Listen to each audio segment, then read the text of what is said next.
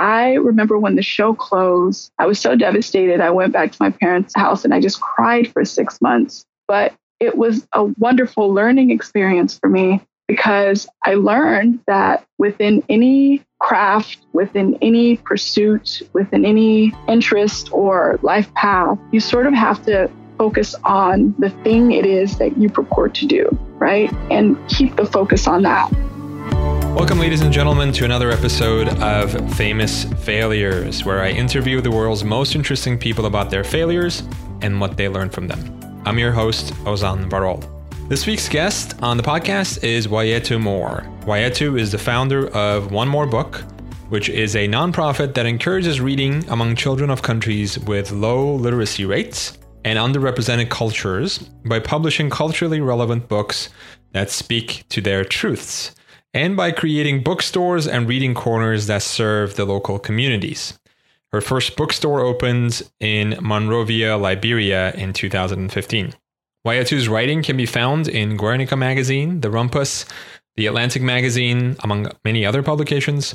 She has been featured in The Economist magazine, NPR, NBC, BET, and ABC, among others, for her work in advocacy for diversity in children's literature. Her novel, titled She Would Be King, will be released by Graywolf Press in September 2018. Her memoir is also forthcoming with Graywolf in 2019. In the interview, Wayetu shares her story of escaping Liberia during the Civil War and moving to the United States. We talk about how reading books helped her rehabilitation during this difficult time period and inspired her to start a publishing company of her own, which is One Moore Book, which is dedicated to celebrating multicultural stories that are largely missing in the larger publishing industry. She shares with us the failures that she encountered along the way and the lessons that she learned from them. Before we get going, as always, if you're enjoying these interviews, please take a moment to subscribe on whatever platform you're listening on and leave a rating and review on iTunes and Google Play. That really goes a long way in promoting the show to other listeners who might be interested.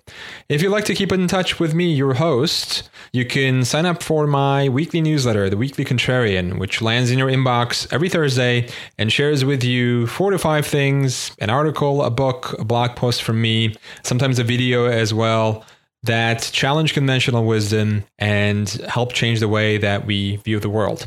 If you'd like to sign up for that, you can go to my website, which is ozanvarol.com. That's O Z A N V as in Victor, A R O L.com, and just drop your email address. Or you can text my first name, O Z A N, to 345 345. I'll also send you my free ebook called The Contrarian Handbook Eight Principles for Innovating Your Thinking. Without further ado, I'll turn things over to Wayetu Moore for our conversation. I hope you enjoy it as much as I did. And as always, thank you for listening. Wayetu, welcome to Famous Failures. Thank you for having me. So, the reason, which I just shared with you before we started recording, why you're on the show is actually because of my wife. She read an interview with you in a magazine. I don't remember what magazine it was, but she was so blown away that she tore out the page she circled your interview with a big black marker. She put it on my desk with a post it note on it that said, You have to interview her. So, oh, wow. welcome to the show. It's such a pleasure to have you. Well, thank you, and thank the missus. Will do. so, I'd love to begin with your background because you've got such a fascinating life story. So, you were born in Liberia. How did you end up in the United States? Yeah, so my family moved to America when I was five years old my father and two sisters and I we relocated because of the country's civil war.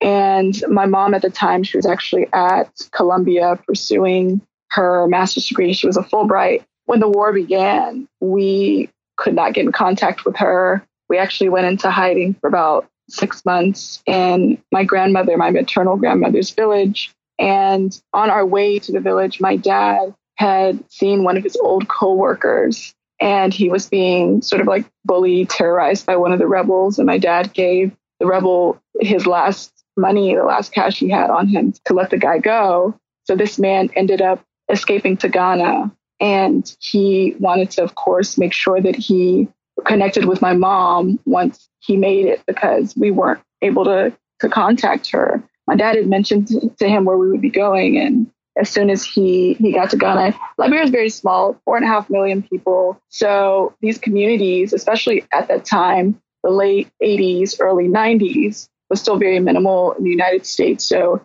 he started to call people in New York, hey, do you know anyone who knows Mam? And he finally got in contact with her. He told her exactly where we were. And so then my mom, of course, being who she is, began to plot how she could get us out because it was such a volatile period. To make a very long story short, she ended up going to Sierra Leone and she found there was a series of rebel women soldiers who, at the time, because the context of war, I mean, I, I think from the West, when we see it reported in the news, it's it's reported in such simplistic and binary terms like here are the good guys here are the bad guys you know this is this is what happened you know or these poor child soldiers? And there are complexities and, and colors that are unreported a lot of the women rebels at the time were getting recruited were being told that oh if you come fight for my army then we won't kill your family or we won't hurt your village. And then, of course, they join not really knowing what they're fighting for. It's always like under the pretense of freedom. Then, once they, they see the reality of it, begin to commit atrocities. Obviously, then from my mother, from what she said and her experiences with this woman, is that they're looking for ways to reconcile. And so during the war, there was a series of women who, or a network of women, I should say, who would go into the country and get people's families across the border. But the, the civilians who were traveling with them, they would tell the rebel leaders that, oh, it's my cousin or it's a prisoner. And so when my mom was in Sierra Leone, she met a man in, in a bus who told her about these women because she essentially she didn't know how she was going to get across the border. And so she ended up through this man, he went across the border, spoke to someone, found this woman, and she came spoke to my mom my mom told her exactly where we were and obviously this was this was very risky because it could have been a trap but she said that she just felt that it was the right thing to do. And before the woman left she gave her a picture. She said you have to show this to my husband or he's not going to come with you. And she showed it to my dad. She came i remember i was five years old. We were in the village. There was like a, she had this huge bottle of, of palm oil. She came with a gift. My mom had paid her for each of us because of course they these women had found a way to commercialize what they were doing. And we traveled with her for maybe about four days and crossed the border. And we were in sierra leone for about a month and then we moved to new york. And my mom had only missed a week of classes. And so we lived in her dorm room with her at columbia. I should also mention the story about the rebel women. That's something that i have been researching child soldiers, the rehabilitation process, and the role of women in wars that took place during that time. And my goal, I mean, my memoir is coming out next year actually with Graywolf, but my goal is to share these stories because I think that what happens when there's coverage of wars, you see the saviors being foreigners usually, but there were people on the ground, there were complexities, there were roles that were being played that we don't have visibility to and that we couldn't even imagine. Um, and I'd been trying to find this woman, even, I mean, I'm actually headed to Liberia tomorrow to do some research. And every time I go, you know, I'm communicating with people. Do you know if there's any way that I can get in contact with this woman and have yet to be successful in doing it? But I just, how wonderful it would be if she knew her contribution to our family. We lived in my mom's dorm room at Columbia until she graduated. Don't tell them. Um, and at which point they tried to figure out what we were going to do as a family, considering that our country had been devastated. So we moved around quite a bit. My family lived in Connecticut and Memphis, and we settled in Texas when I was eight, and that's where I spent my formative years. But Liberia was obviously always a part of me, always very present. But with four and a half million people, I barely ever heard about it outside of my home, and that absence was was really loud. So when I realized I wanted to be an artist and I began to write, Liberia was one of the first places I went to. And this, by the way, is one of the primary reasons why I wanted to have you on the show is because the work you're doing is is so important. As you said in your response, you know, there is this simplistic tendency in the media in the portrayal of war and military conflict in general. And one stereotype being that the foreigners are always saviors. But I think that simplicity is even more acute in the context of Africa, where all countries sort of like get lumped into one. and oh you know, gosh, people yeah. are surprised when I tell them that there are actually more than 50 countries in Africa. But Yeah, people tend to think of like, yeah, people tend to think of Africa as like a singular unit. Yeah, it's it's seen as a monolith. And that is portrayed across media, the aid industry, of course. Like I think um, it's wonderful when people are able to go over, sort of give give up their lives and contribute. But those are the only saviors that you see in these narratives about, and not only Africa, but just like impoverished developing countries. And, and that's very sad. And even when you go there, because in 2015 I opened the bookstore there, and almost immediately what happened was aid organizations began to contact me like oh we want to give you money to expand your inventory. We want to give you money. Throwing like you know large sums of money or wanting to throw large sums of money my way but the exchange is that i would have to then put a large logo on my storefront and so what you see happening in these countries is you're walking down the street, you will see, okay, well, I guess this is USA funded this and you know some other NGO funded this and UNICEF funded this. There's an issue with that because I've worked in nonprofits here for quite some time, writing grants for local nonprofits, and there's never any scenario where a nonprofit organization would have to put, you know, for instance, the Robin Hood Foundation logo on their storefront. But for some reason in these developing countries, you see that happening. And unfortunately, what it does to the local communities, it robs the sense of agency and it sort of diminishes their role as their own savior. So telling these underrepresented stories is very, very important. So tell us why you decided to open the the bookstore in Liberia, and uh, this is a larger conversation, of course, about your publishing company, One Moore Book. Mm-hmm. But I'd love to hear the story. Yeah, so I didn't begin to go back to Liberia until 2013. So from when I was five to 2013, I hadn't gone back. Of course, like the the country had been in, in a little bit of unrest, but a lot of my family during the war moved here. But my parents they relocated to Liberia back in 2012 or so. So then my family, my siblings, and I started to revisit.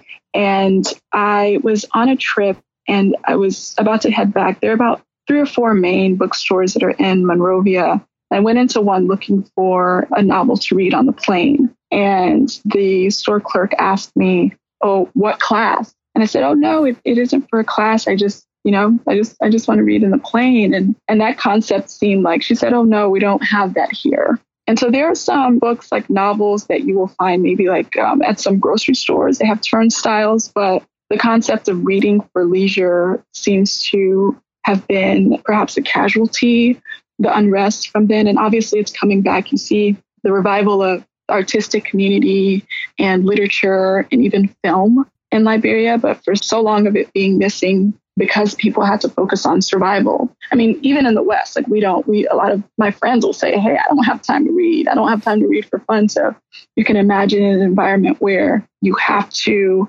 assume so many roles and, and so many jobs just to feed your family that you're not picking up a book to read for fun. But reading was such a huge part of my rehabilitation as a young immigrant that I wanted to find a way to create such a space in Liberia. And so that's that's how the bookstore came about. And we were able to open we were able to open it in 2015. It sort of sat for a while because of the Ebola epidemic.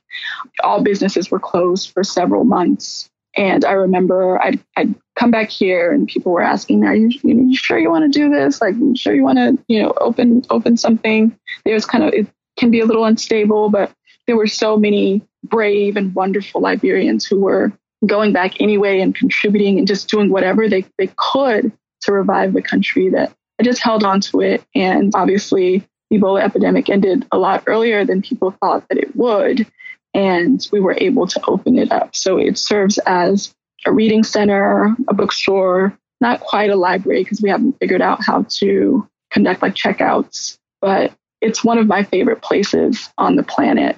Being able to put together books that have influenced me as an artist and also writers of African descent, but then some of my favorite writers like Tolstoy and people like that who have contributed to my craft has been really special for me. And also seeing the people who work there. We have a, a fellowship program in partnership with the University of Liberia where the honors students in exchange for their housing, which we pay for because some of them were commuting so far to get to school, even though that there were dorms, but the dorms, you know, a lot of them couldn't afford. So we pay for the housing and then they teach classes at the store. And so it's wonderful because we collaborated on um, some of the lesson plans, but it was all original, all up to them. And it was things like, you know, environmentalism in a Liberian context and innovative ideas that they can now share. Because, I mean, at the end of the day, I left when I was five. So it's complex as well because then if I go back and say, oh, you know, I'm to, you know, I'm up in the store, I'm to teach these classes and, and I'm to be the one who's present here,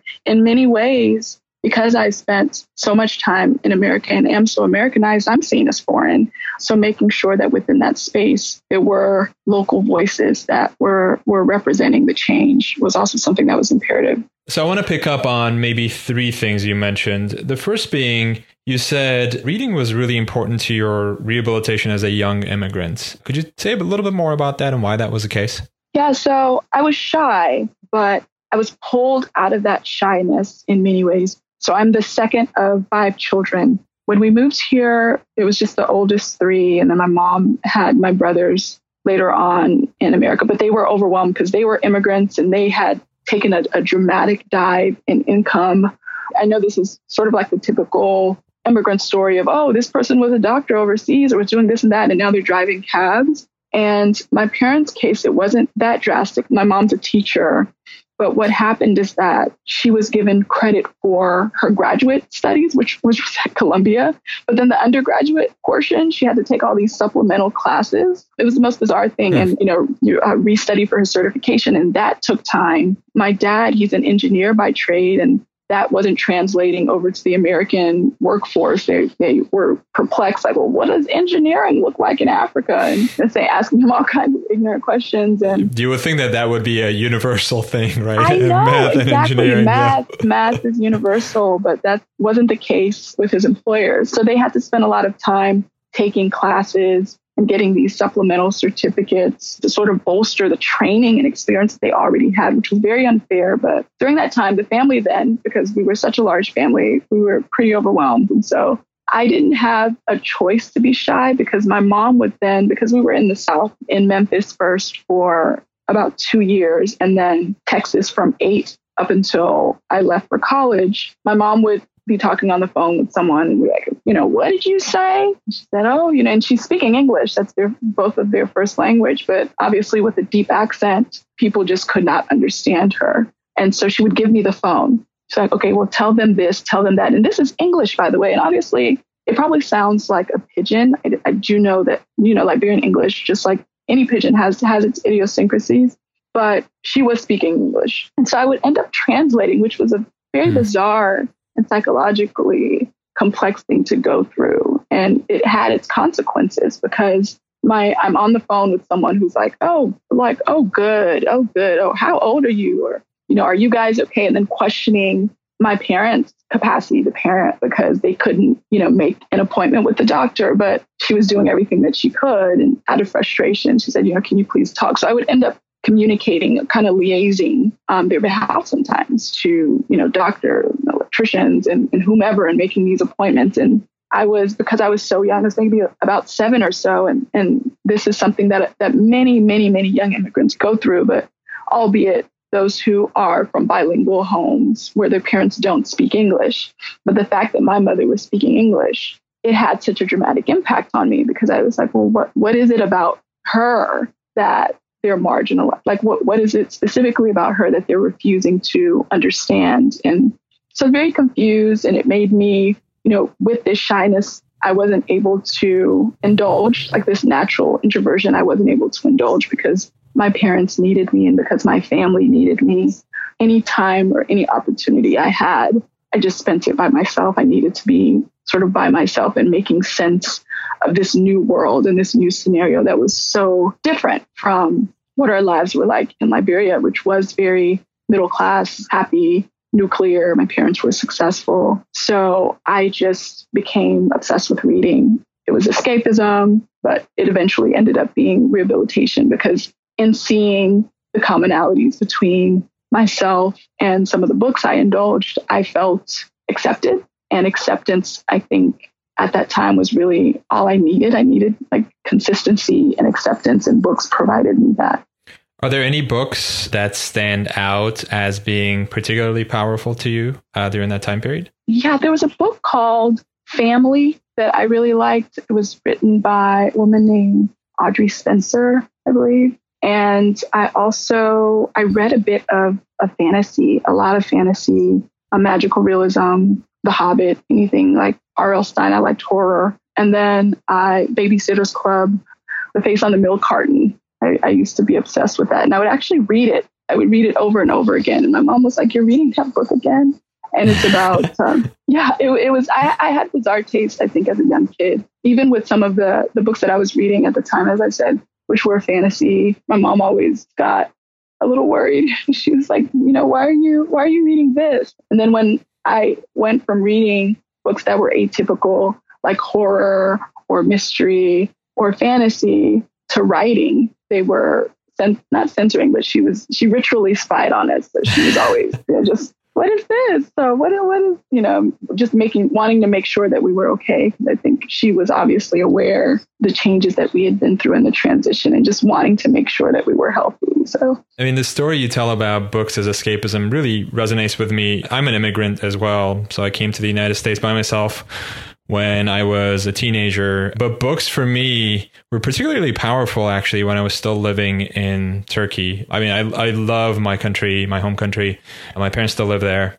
But the education system was quite conformist in that there was really no room for creativity, right? It was all I mean, it's to some extent the same in the United States too. The public school system in the U.S. was designed to create industrial workers, as Seth Godin writes, um, not not not you know knowledge workers to thrive in this information age. So for me, books became a way of escaping and cultivating creativity. So I would just get lost in science fiction books like Isaac Asimov was a huge favorite of mine. And that, that became a way of, of me being able to cultivate creativity, the side of me that got suppressed in the mainstream education culture. And I developed that through books. Yeah. And I mean, I'm, I'm pretty sure you probably can then also relate to when you do have an opportunity to see your particular story or family or country represented, if it's misrepresented, then you feel even more alienated. So you sort of have to go to books or have to sort of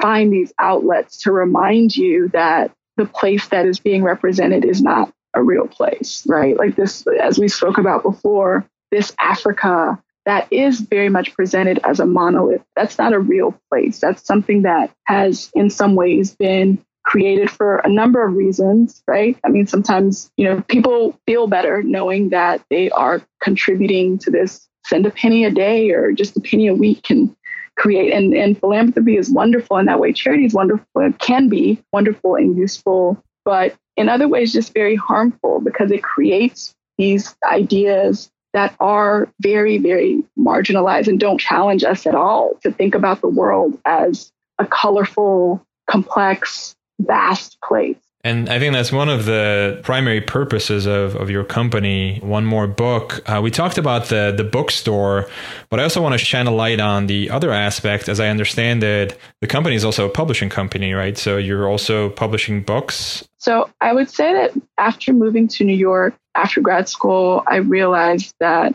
as a woman writer, a Black writer, an African writer in the larger literary industry, there were expectations that were, as we mentioned before, just really seldom aligned with what I knew to be true of my culture and race and gender. So I didn't necessarily have, you know, a cannibalism story to tell or other these some of these other sensational narratives that people expect as an African writer that you will have to tell. So I, I desired more to maybe like unnerve and dissect how my cross cultural identity surfaced throughout my childhood. And so when I began to pitch my novel, which is magical realism, people were like, oh, well, fantasy in an African context, like maybe, but why don't you tell your immigration story first? Because I feel like in a lot of ways that has become formulaic. Like if you're a writer from an immigrant background, it's like, okay, well, why don't you find a way to tell us about how you came here, you know, you're struggling with assimilation, and then you go back and you realize I'm neither, but I'm both. and I decided that, like, yes, I did want to tell my family's immigration story, but it wouldn't be my introduction, right? I wanted to really engage with the written word in a form and in a genre that I had grown to love and, and that I respected. And so I was having such a hard time with that and saying, like, hey, you know, I have this African fantasy, African magical realism book that I would love to work with one of you. And this is obviously when I was trying to find an agent. Out of that frustration of not really finding a home and always getting told that I should be telling another kind of story if I wanted to be successful as a writer. I called my sister. She is an illustrator, and I asked her if she would be interested in collaborating on a book. And I said, but not just any book, something like J is for jollof rice. And jollof rice is a dish that it's made all over the continent, but each country will generally tell you that they make it the best. And obviously, Liberians make it the best. Obviously. and obviously, obviously. And so we collaborated on that. And I'm not a children's book author. I consider myself a novelist, but we ended up using this pilot for these books, which was maybe like four or five, because I'd researched okay, so then how does printing work and how does distribution work? And using these pilot books to then approach writers and illustrators from just the places that you very rarely see yourself in a book in some contexts and collaborated with them. And so we have about 23 books for Liberia, Guinea, Haiti. We have an Afro Brazilian feature. We worked with an Afro Brazilian writer and an illustrator to produce and we are working on a Ghanaian reproduction of playwright Efua Sutherland's book, Tahinta. And I know how important representation is just for me, how wonderful and accepted I felt when I would read books like Mufaro's Beautiful Daughters, or when later on in life I was introduced to Ben Okri and other African writers that just greatly influenced me. And so One Moore Book goal is then to make sure that children who would just barely or rarely ever see themselves in books and then work with writers and illustrators from the country to make sure that they're accurate representations. Because that's not saying i mean books about africa have existed for a very long time but they're not always by africans they're not always by people who say ah oh, well it is not just one country or it isn't just elephants. And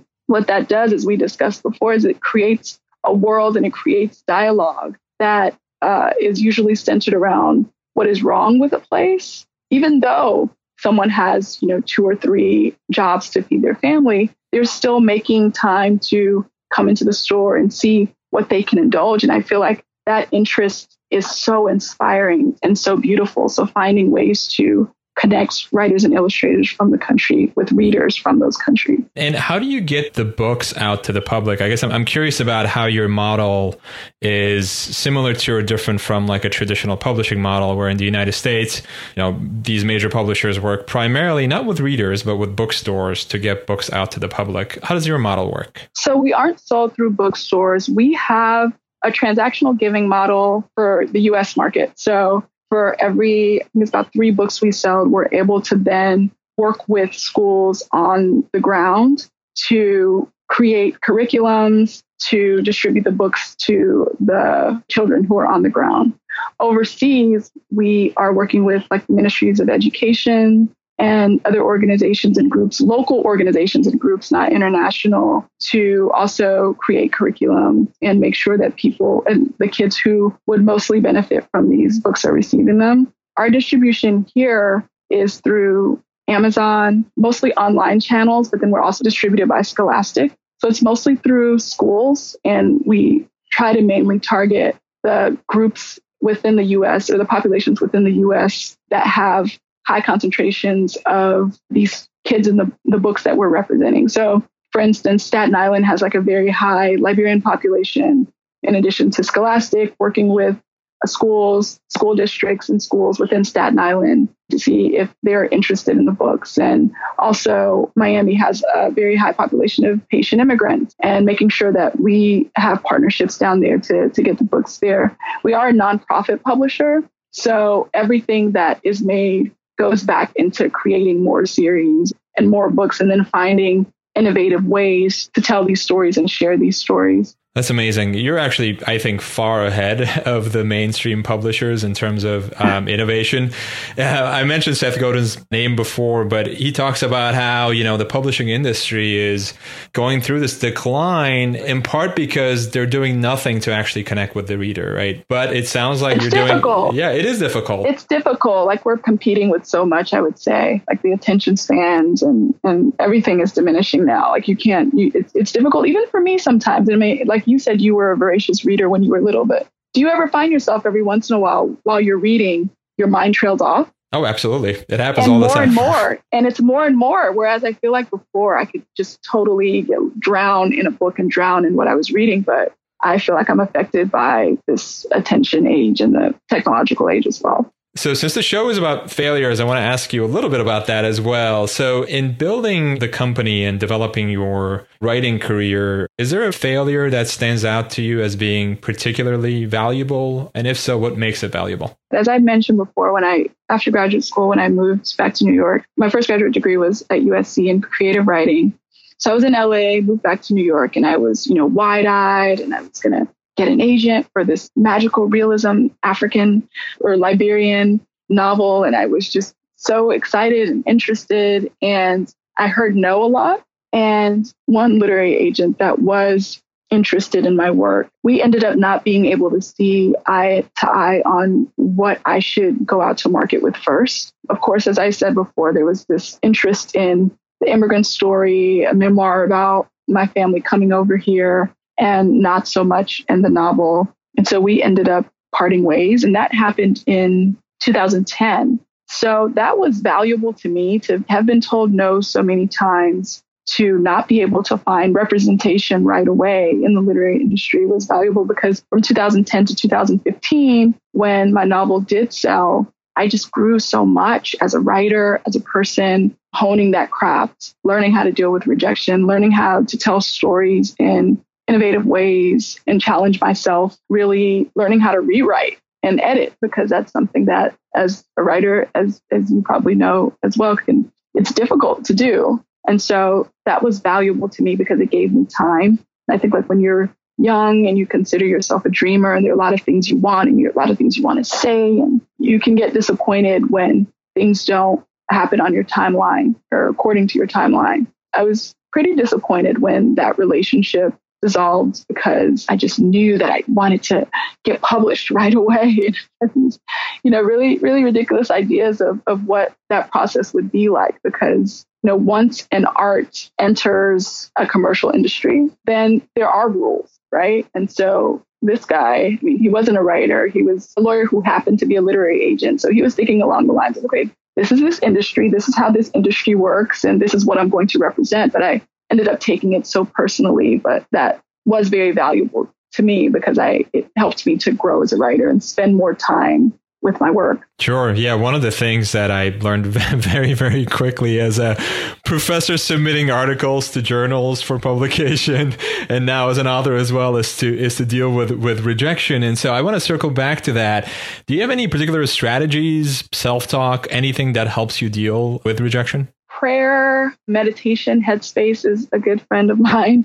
I developed a thick skin over time. I think like that's something that there's nothing you can really do to expedite the adjustment to rejection. For me, particularly, it just took time and understanding that not everything should be personalized. Sometimes it has nothing to do with me at all. And sometimes it does. Sometimes it does have something to do with me and I and I can sort of dissect what's been happening and find ways, if any, that I can be better or that my work can be better. But then as long as I know that I'm giving my best, I know it's tried or cliche, then that's all I can do. Your best is all you can do. And so what happens after that, I just had to learn over time. Couldn't be personalized, wasn't a reflection of me or my capabilities. So yeah, I would say prayer, meditation, and then just patience. It's going to take time. Absolutely. So the pressure that was coming at you to write the memoir first, right, as opposed to the to the novel. Now it sounds like the novel will be published, but you're also you've written a memoir as well.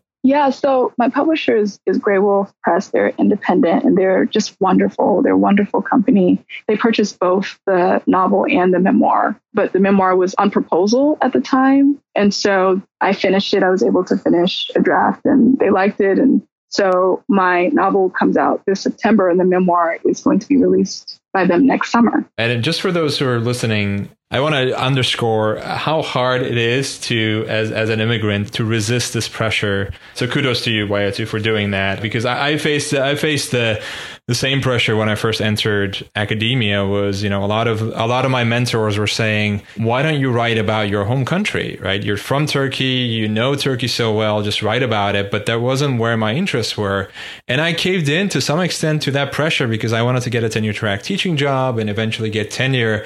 And I thought, hey, if this is the track to success, at least in the short term, then certainly I'm going to make some of my articles about Turkey, even though that wasn't what really prompted me to go into to academia. So I just wanted to say that just to underscore how hard it is to resist that that pressure to to conform. And, and kudos to you for doing it. Yeah, I mean, it, it's pretty pervasive because I mean, on one hand, it's like if it is something, if it was something that was of genuine interest to you, then you should have the freedom to write that. But the fact that it wasn't, you should also have the freedom not to but there are expectations, as we said, as an immigrant. So, unfortunately, we're coming to the end of our allotted time here, but uh, I wanted to give you another opportunity, to the extent you have any, to share uh, parting words on failure, any strategies, advice, any stories that didn't come up, really anything at all that you'd like to share with the audience. When I was 18, I had been at NYU for about a year and I took a year leave of absence, really just to, to work, to be able to, because NYU is so expensive it's difficult to pay for it consecutively. But I took a year leave of absence to work, to try to pay for school. And at the time, I decided that I wanted to write a play and produce a play. So I wrote a play and I was able to, to find investors and put it up. And it was supposed to run for seven weeks at this theater downtown. And it ended up running for two weeks because on the opening night, there were about 100 I think the theater had about 190 seats. And guess how many people showed up? 10? Three. Wow. And one, yeah, one of those was my roommate. And during that time, what happened was there was hype.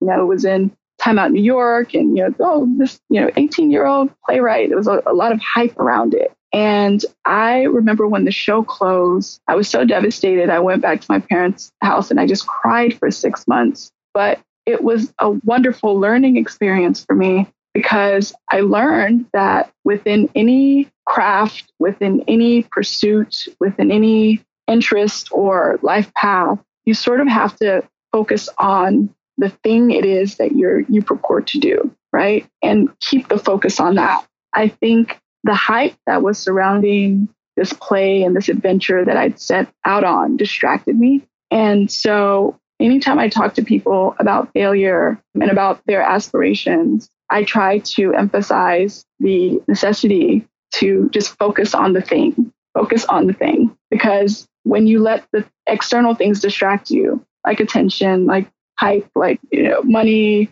how well it could do if you wrote one book instead of the other or published one paper instead of the other, then you will fail. Because then even if it gets the outcome you want, it's it's not going to have that purest attention that all of the things require. I always say just focus on the thing. And if you focus on the thing, then it's really hard to fail because even if it doesn't excel at the pace that you want it to, you're doing something that is pure and genuine and is really about your heart. It's really about your genuine effort and love. And I think that that's something that I remind myself of is just focus on the thing. I love that. Focus on the thing. And I think that's the perfect note to wrap up this conversation on. Wayetu where can people find more about you and particularly your upcoming novel, which is currently available for pre orders? Yeah, so my novel, it's the name of it is She Would Be King, and it's a retelling of Liberia's history through the genre of magical realism. And you can find it on Amazon, on indie books, and it'll be released on September 11th. And then you can also find me online on Instagram at Wayetu, just my first name. Excellent. Well, Wayetu, thank you so much for your time and for joining us and for sharing your inspirational story. You're doing really important work. And I was really happy to have the opportunity, thanks to my wife, to to find out about you and, and learn about you and to have this conversation with you. Thank you so much. Hi, everyone. Thanks for listening. Two things before you take off. First, if you don't want to miss out on future episodes of Famous Failures, please subscribe to the podcast on whatever platform you're listening on and be sure to leave a review on iTunes or Google Play. Second, if you'd like to join thousands of others who receive a short email from me each Thursday with a list of articles, books, tools, quotes, and other gems that help you discover how extraordinary thinking produces extraordinary results, you can text my first name, which is Ozan, that's spelled O Z A N, to 345 345. So once again, that's my first name, Ozan, O Z A N, to 345 345. Or if you're in front of your computer, you can head over to ozanvarol.com and drop your email address. If you act now, you'll also get a free ebook called The Contrarian Handbook Eight Principles to Innovate Your Thinking. As always, thank you for listening and see you next time.